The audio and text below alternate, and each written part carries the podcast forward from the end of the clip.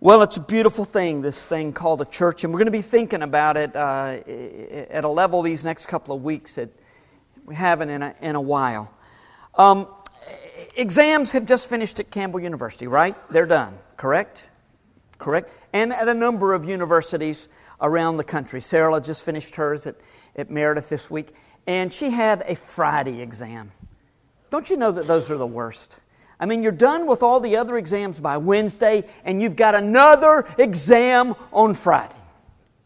And everybody else is getting out of town, you know, they're leaving the campus, and you're hanging around to take your exam. And all you want to do is sleep for the summer. You know, you just want to get started on sleeping for the summer, but you've got to take the exam. So, at the risk of putting you, and, and by the way, if you hadn't known about the schedule at Campbell, you would know by now uh, just a handful of kids over here Rick, Steve, Karen, you know, uh, that normally we have a whole section of really young people, but just a handful now today. But you, if, if, at the risk of putting you in an emotionally, I don't know, challenge mood, let's, let's take an exam this morning. Now, the good news is it's very easy to get an A on this exam. All you have to do is think at, at, at, just the most basic level you can get it. So here's the first question How would you describe a perfect family? Well, there are no perfect families, right? We, we recognize that. I, I realize that this you know, could be somewhat of a difficult question or, or thing to think about for some of you because the, family you grew up in uh, was anything but perfect, or maybe even the one that you're in now. I certainly hope that's not the case, but uh, it, it, could be that it, it, it creates some painful memories. But let's, let's dream a bit. How would you describe a perfect family? I suppose you would start by saying a, a perfect family is one in which everybody just loves each other. And, and everybody respects everyone else uh, to the point that when there are differences of opinion, we just say, oh, well, that's really interesting. That's cool. That, that just makes our family grow. You know? Uh, when, we, when we take differences like that, you never allow differences to be a source of, of conflict, but, even, but, but it is inevitable, isn't it? Conflict is inevitable. So the perfect family would work through these issues, these difficult issues, issues with mutual consideration in accordance with family values of honesty and trust and openness, compassion, forgiveness, and just a whole host of other uh, uh, of uh, attitudes and, and a spirit that provides for the unity of the family. Well, you did fairly well on that. In fact, you did very well on that first question. Uh, so I'm giving an A plus to everyone in here except for any Kentucky Wildcat fans that may have strayed in. Uh, you get an F. Uh, but other than that, pretty good. Here's the second question. How would you, describe, and if you are a Kentucky Wildcat fan, you know I'm kidding. I meant that for Duke fans, really. Uh, how would you describe, how would you describe a perfect organization? Once again, no perfect businesses, organizations, but if it did, what would it look like if, if you found, found a perfect business or a perfect organized group of people, organization, what would it look like? I mean, I imagine, first of all, that there would be clearly defined vision and expectations both for the company and for the employees. Communication channels would always be open, clearly defined, flowing well, just beautifully communication back and forth. Incentives are given for industrious work, creative work. And the profits are always rolling. And they're shared with management and workers alike. It's a perfect company, isn't it? You guys are another A plus. Now here's an extra credit question. Describe the perfect church. Yeah, well, that's it, isn't it? that's the response. Why is it we want to respond like that? Look, the perfect church is fairly easy. It's the same for every one of us. We would describe it in the same way. A perfect church is one in which everyone agrees with me. right? When you think about it, it's far easier to have a great family or a great organization than it is to have a great church. For starters, families don't have to be businesses. In fact, when you mix the two, you get in trouble, don't you? Businesses don't have to be families. It's wonderful when people feel like a family, but look, if you do in a business, if it, if it feels like a family, sooner or later, that'll wear out. People will move on for, no, I'm going to find another business, you know. But look, churches are called to be both, aren't we? A church is called to be all of the above and then some. Just think about the metaphors that Scripture uses for the church. It's a body of Christ. It's, it's a building where the stones are connected to Christ and to one another. It's a vine, and when the branches are connected to the vine, the, the, the, branches produce fruit. It's a temple, temple with a membership of priests. It's a body, it's a family, and a body with many parts. And Scripture goes on and on, but you get the idea. So the church is really it's a family and it's an organization. And much more than that, really. So imagine what challenges that presents with regard to structure, to accomplishment of mission, and to intimacy, all of which are very important aspects of the church. It's a lot tougher than it is. And so, you know, people say things like, oh, just wish my church could be like, you know, our family reunion. You, look, you only have to see those people once a year. Come on. wish it could be like our business. Well, there are reasons that it can't be. Today and, and, the next Sunday and the next two Sundays, at the very least, we're going to be talking about the church. This morning, we're going to focus more on the universal church, which includes all of those who have ever put their trust in Christ from, from, from Pentecost, from the day that the church was born right up until the present. And that number is growing even as we are here worshiping. People are coming to Christ. Several, quite a few will come to Jesus while we are here, and they all are going to make up the universal church. If you want to just think about it in terms of those who are alive now, the universal church includes everyone who believes in Jesus, whose trust is in Jesus. From next Sunday forward, we're going to be thinking about the local church, which is where that the New Testament spends most of its time. And then we're going to be thinking specifically about Grace Community Church and our place in the 29th chapter of Acts in which we are living. We're going to pause for prayer right now. When we come to our text in a little bit, we won't be standing up just because of the way that our time is structured this morning. So let's just take a moment, though, and ask God to meet with us as we consider this beautiful thing this beautiful bride to Him anyway the church. Father, we just want to thank you, first of all, that we belong to the church. And even as we'll read in a few moments, the gates of hell will not prevail against the church. Father, as Allison and I were riding over and praying this morning, and, and then in the prayer time before the service, I was just overwhelmed to think about all that Satan has thrown at the church to try to destroy it. And I'm here, and we are here today because of the promise that Jesus made in Matthew 16. I will build my church, and the gates of hell will not prevail against it. Father, we recognize the challenges of being as a, as a called out assembly, a group of people.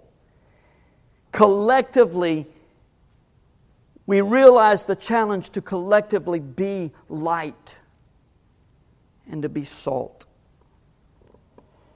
We pray that we would not be distracted by our own ideas, our own ways of doing things, our, our fleshly desires, our, our insecurities. It's not even what we're talking about this morning, but, but quickly, Lord, they come into play for all of us in church. And we pray that as we hear your word, today and as we think about it in, in, in much greater detail in our home groups this week. That our hearts would be full, full of gratitude for your love for the church, your sacrifice for the church, your leadership of the church. Jesus, as our elders often do, we, we stop and pause. We recognize that this is your church. And Father, every one of us who calls Grace Community Church home has a stake in this church. We all have our different roles. Leaders have their roles, deacons and elders, deacons, um, musicians, nursery workers. Lord, everyone has a role but we're all part of the church. We thank you for bringing us together. Now, speak clearly to our hearts. You always speak clearly. May we receive it. May the Holy Spirit teach us exactly what we need to know. And then may He give us strength to respond in obedience with gratitude. In Jesus' name, Amen. Well, for those of you who are new to grace or you're here for the first time, let me clarify what I was saying a little while ago or just give a little more explanation. We, last year, our church went through uh, a series from the book of Acts, and there are 28 chapters in the book of Acts, and, and it ends very anticlimactically uh, on purpose. It just ends. The story is being told of the church from the very beginning days at Pentecost all the way th- through uh, the next 30 years or so, and then all of a sudden, abruptly, boom, it just stops. And the reason we must conclude is that the 29th chapter is still being written.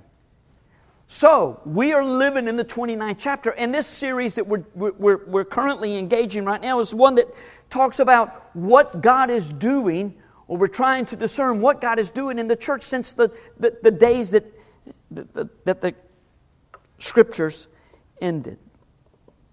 Uh, much of what I'm going to say this morning and into next week will be based on thoughts taken from the book Church Membership by Jonathan Leeman. I, I rarely lean as heavily on a source as I am going to, especially next week. Some this morning, but especially next week. And I, I just want to give him credit right up front. You know, when you really like a book, it's, it's generally for one of three reasons. One, the, the author says things that you've never really considered before, and it just captures your imagination. And you say, Yeah, yeah, I really like that. Or two, and this is oftentimes the reason we love a book, is because we agree with everything he says. Yeah, I hear that. Mm-hmm, that's right. You better believe that. I'm, I'm, this is my book. This is my man. Because he says exactly what I say. Or three, he says the things that you've been see, thinking, but he says them in a very compelling way. Uh, ways that articulate what you have suspected or believed in a very clear and concise and compelling manner. That's why I like this book so much. Number three. Not that I didn't learn something, I, I certainly did, but he just puts it all together. Uh, Leeman's comments about our place as a church in God's story here in the 21st century will help us bring this series, the 29th chapter, to a close. This summer, we're going to be looking at the book of Galatians. This fall, the book of Genesis. Um, so, but this is, when we say that this series is, we're coming to a close, we're drawing to a close, it doesn't mean that, that, that we're winding down so much as that we're gearing up, gearing up for mission, gearing up for more about the gospel and more about the impact of God's Word in our lives and His work in our community and around the world. When Adam and Eve sinned, thus setting the consequences of, of the fall in motion, God chose a nation to reveal Himself to the world. He said, Here's what I'm going to do I'm going to call this nation out. I mean, it's not like he, he figured this out. Hey, I got a great idea. But this was his plan. He said, I'm going to choose this nation and I'm going to create very strict boundaries. I'm going to give opportunities for this nation to show the world exactly who I am. As you know, Israel failed miserably at the task God gave to them. Um, and when Jesus came to the earth, he, he went to the, to the nation of Israel, and they rejected him utterly, outright, just rejected him. And so Jesus said, Okay, kingdom is moving on. And God moved the kingdom and his covenant from the people of Israel to the church, to anyone who would trust Jesus Christ, repent of his or her sins, and trust Jesus as Savior. Now, whether or not the covenant with Israel is on hold or it's completely severed apart from those who will trust Christ is a matter of great debate. And, and, we're not going there this morning. In fact, I don't think we'll ever go there on Sunday morning. Please, I know that some of you have extreme, uh, extremely uh, strong, opi- strong opinions on either side of that issue. Please, let me implore you not to allow that to be more important than it is uh, and, and, and cause any kind of division. There are so many Christians on both sides of that issue. Is Jesus, is God done with Israel or not? I, I, I think he's not, but I, I, I am not convinced. I'm, I'm just not sure. So let's don't go there. Well, our primary focus today is on the church. You know, it's instructive that Jesus spoke almost exclusively of the kingdom and almost never about the church. After the church was born at Pentecost, however, the New Testament speaks far more about the church than it does about the kingdom. Uh, even though Jesus said little about the church, what he said, the weight of what he said can hardly be overstated. We're going to look at what he said today and next Sunday, both, uh, two times over the over this next few weeks. Today's text is Matthew 16, 13 to 19. Now, to give a bit of a context, here Jesus was coming fairly near to the end of his ministry. And he's, eh, people have very strong opinions about Jesus. And so he asked his disciples, You know, who do you think that I am? And immediately after Peter's confession, which we'll read about in just a moment, Jesus started talking about his death. And of course, Peter didn't like that. He said, Wait a minute, what are you talking about? Dying? Come on. You can't do that. But of course, it was part of the plan. Um, Peter, whose insight comes from God, declares Jesus as the Messiah, the Son of God, and in so doing, he equates Jesus with God. He essentially says, You are God. That's a pretty amazing statement. In that day, our day, any day. Let's look at our text Matthew 16, verses 13 to 19. Now, when Jesus came into the district of Caesarea Philippi, a very pagan place, by the way, and just religions, every religion in the world in this little place in northern Israel, uh, which was just a, a, a pagan town in the Roman Empire. When he came to the district of Caesarea Philippi, he, he asked his disciples, Who do people say that the Son of Man is? And they said, Some say John the Baptist, others say you're Elijah, and others Jeremiah or one of the prophets. It's almost like you would hear today if you just walked into a civic meeting uh, in the town and some club or, or, or in a school and you say, Who is Jesus? You get all kinds of answers. But he said to them, But who do you say that I am? I mean, it's interesting to hear what other people say about me? What do you say about me? Simon Peter replied, You are the Christ, the Son of the living God.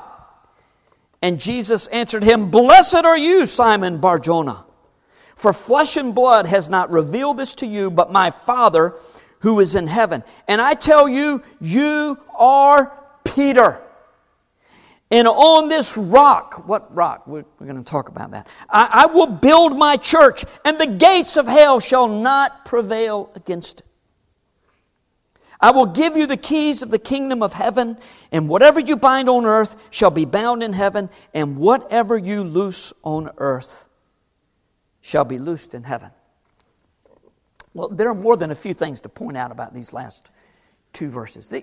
These are stunning verses when you stop and, and think, think about them. Now, first of all, let's, let's clear this up. What does Jesus mean? Well, let's not clear it up. I mean, there's a great deal of debate about what Jesus means when he says to Peter, You are the rock. There, there's a word play in the Greek. And there are all kinds of issues that, you know, will say, oh, well, it makes us lean this way or it makes us lean this way. Let me just tell you, as you can imagine, Catholics understand this verse to mean that, that Peter is being given the pri- preeminent priority in all of the church. He's given the keys of the kingdom, and he gets to say who gets in and who gets out.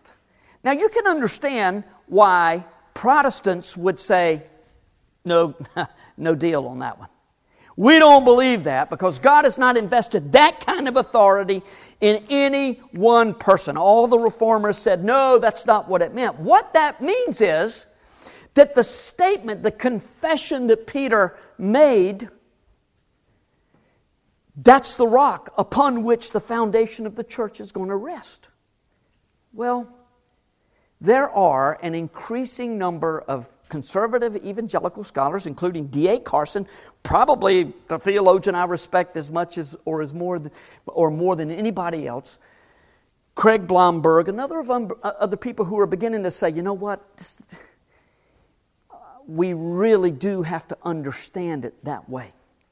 And what we have stated as our interpretation as, as being that, that, that, that the rock Jesus was talking about was on Peter is a Protestant overreaction. For what it's worth, I agree with these guys. Again, do I even have enough knowledge to make such a statement. I, I just, it resonates with me. Now, when you, he's not saying that Peter is a pope. In fact, when you study Scripture, you will see what happened here was, it, it, it's quite consistent with the interpretation that Jesus was saying to Peter, you're going to have a very important role in the kingdom. Do we not find Peter in that place? What happened in Acts 2? Pentecost. God pours out His Spirit and the church is born, and 3,000 souls, all of them Jewish, every last one of them Jewish, come to Christ. Then in Acts, Philip, the deacon, goes preaching in Samaria. And the word comes back to Jerusalem. Some of the Samaritans have believed. Now, you know how the Jews felt about Samaritans. They didn't care for them. Oh, they're half breeds. Come on. These people, and, and not only that, not only are they racially inferior to us, they turned their back on the God of Israel. Well, so did the Jews who were despising them.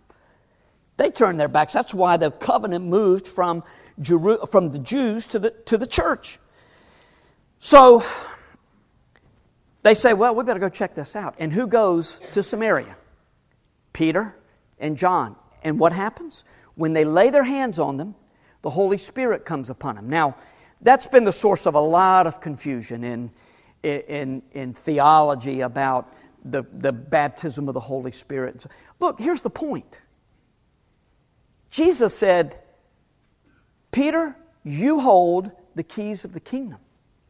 You are the one, you are going to be my representative to say who gets in, who doesn't. Now, that's a bold statement, and really it's more than most of us as Protestants can swallow. But one of the reasons it's so difficult for us is, is that we're so busy overreacting to the Catholics. Look, Catholic theology is really troublesome in, in, in, a lot of places to me. And it's worse than some of you think it is. But it's not nearly as bad as some of you think it is either. I mean, uh, it, it's, it, there are so many things in which we agree. And, and look, if people buy Mormon theology all the way, I, I just have very little hope that they're believers. If you buy Catholic theology all the way, I've got great hope. Serious minded Catholics are generally far more likely to be in the kingdom than, than not. Catholicism just lends itself to kind of um, nominal Christianity. In fact, there's a lot of, there, are, there are a lot of Protestant churches that lend themselves to the same thing, right? And we talk about, well, Catholics say you, you got to do this, this, and this in order to get saved. But Protestants, you have to walk the aisle, you have to pray a certain way. You have to, we have our own formula. We, we, we all have formulas that we think are going to get us in. So, so what happened in Samaria, I think, is exactly, it's a testament of what is being stated here. Peter and John go, and they say, Do you believe in Jesus? Yes, we do. Put their hands on their heads, the Holy Spirit comes on them, and the Holy Spirit was evidence that God accepted them and God accepted their salvation. Which, by the way, is the other point about this. Peter does nothing apart from the sovereign plan of God. And, and before you start jumping to conclusions, this is going somewhere. So this is just laying the foundation. Um, all right, then in Acts 10, Cornelius, he didn't even want to go to Cornelius. In fact, when he, they brought him back to, to Jerusalem, they said, Man, what are you doing going in the house of a Gentile? And he said, Look, the Lord came to me in a vision. They came to me and said, Come over here. I went, and the Holy Spirit came on them, just like He did us 10 years ago at Pentecost. And they said, Well, how can we deny? Now, clearly, Peter's a big deal in the early church. Jews, Samaritans, Gentiles, all are welcomed into the family of God at the preaching or the approval of Peter. After that, Peter sort of fades, and Paul rises in importance as far as leadership is concerned. And in fact, think about this. In Galatians 2, Paul says, Look, we were up there at Antioch. And Peter, who had preached the gospel so clearly to everybody, to all groups of people, he didn't say that, I'm adding that, but that's what he meant. Then he sort of got mixed up and he, and he started siding with the Jews over here, saying, Well, if you really want to be saved, you're going to have to do this and this, you're going to have to add it. He said, and I rebuked him to his face. Now, let me ask you this Did you rebuke a pope to his face and then brag about it? In Scripture? No. Peter is not the Pope, and that's not what God intended. But He was imbuing him with amazing authority. Whatever you bind on earth will be bound in heaven. Once again, grammar issues. Sean, some of the others might stand up and say, well, that's, you know, that's past perfect. Uh, look, it, it may mean that what you bind on earth will have already been bound in heaven, but again, that's probably not likely. He's probably saying when you put your stamp of approval here, it's accepted in heaven.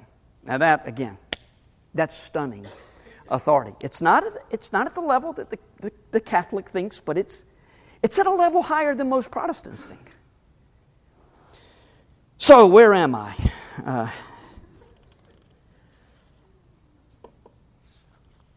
so, Ephesians 2:20, Revelation 21:14, both, you want to check them out both. Talk about the church is built on the foundation of the apostles. So it's not just Peter, but it's the apostles' teaching. The church is built on the teaching of the apostles. Now, what does 1 Corinthians 3 tell us about the foundation that is laid? And, and, and there can be no other foundation. That is Jesus Christ.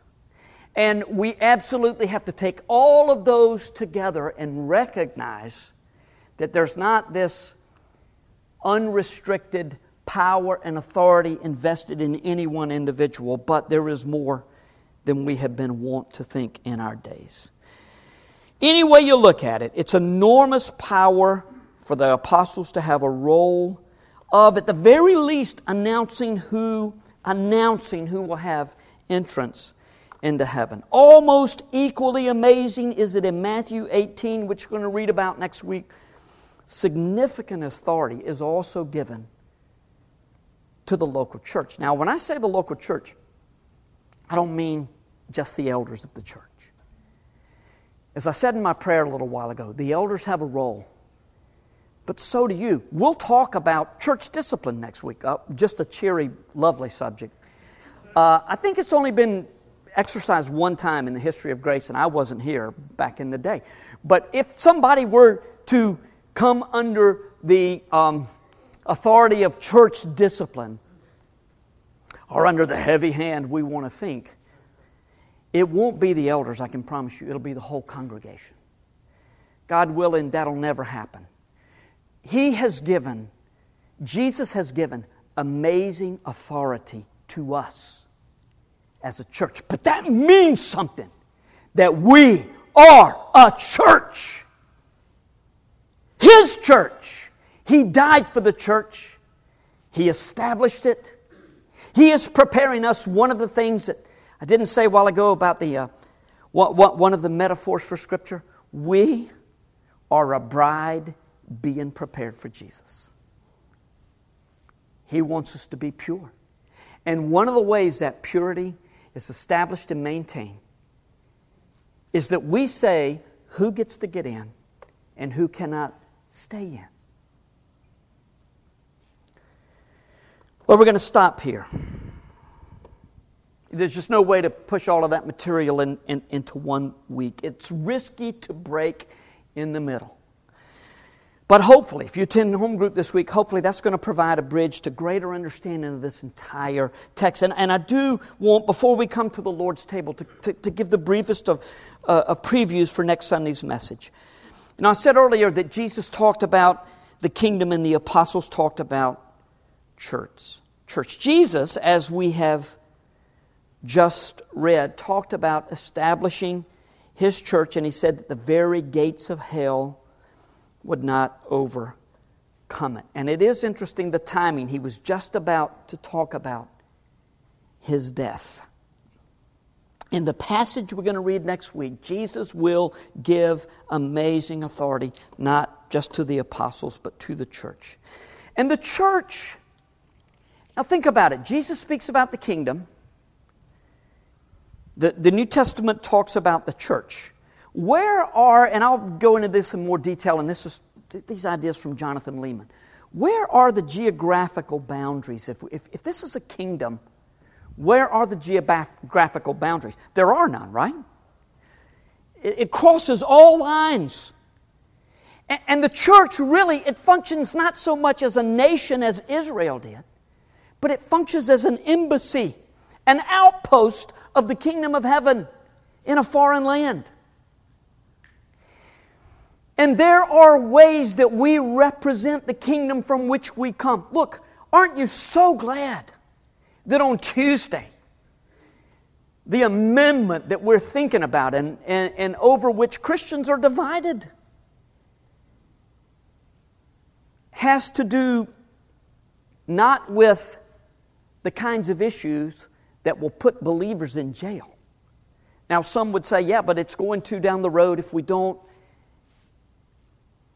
These are not the kinds of issues that a lot of our brothers and sisters are facing in other countries.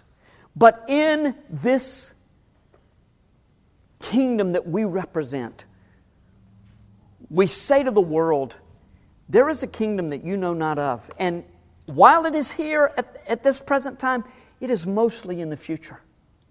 And it is going to be perfect. All those perfect organization, family, church that we described, it's going to be perfect one day. You know, the brothers and sisters in Christ that you have, that you just want to say, well, the Lord's going to show you one day. When He does, you won't care because He'll be showing you something too and then it's all forgotten. We're going to all be, we're called to represent that kingdom. We're like an embassy that says to the world. And one of the ways that we wave our flag is by saying who gets to participate. And we do that through baptism, and through the Lord's Supper. Those are ways that we wave our flag and say, We belong to Jesus, and all who participate with us belong to Him as well. Like I say, stopping right here can be kind of risky. Don't give the church any more, don't, don't anymore give the church too much authority than you do Peter back in Matthew 16, but don't give it too little either. Well, for now, it is our privilege to gather at the Lord's table, signifying our belief that Jesus' body was broken for us and that his blood was spilled in order that our sins might be paid for. He died as a perfect substitute, as a sacrifice for our sins. And when we gather at this table, we celebrate, odd word, it seems like to celebrate a broken body of Jesus, but we celebrate this body of Jesus too. We celebrate the relationship that we have together in Jesus. The first order of business for us as we come to this table is to prepare our hearts. 1 Corinthians 11, we'll be reading from that. I'll be reading from that this morning. Tells us that we need to judge ourselves before we come to this table.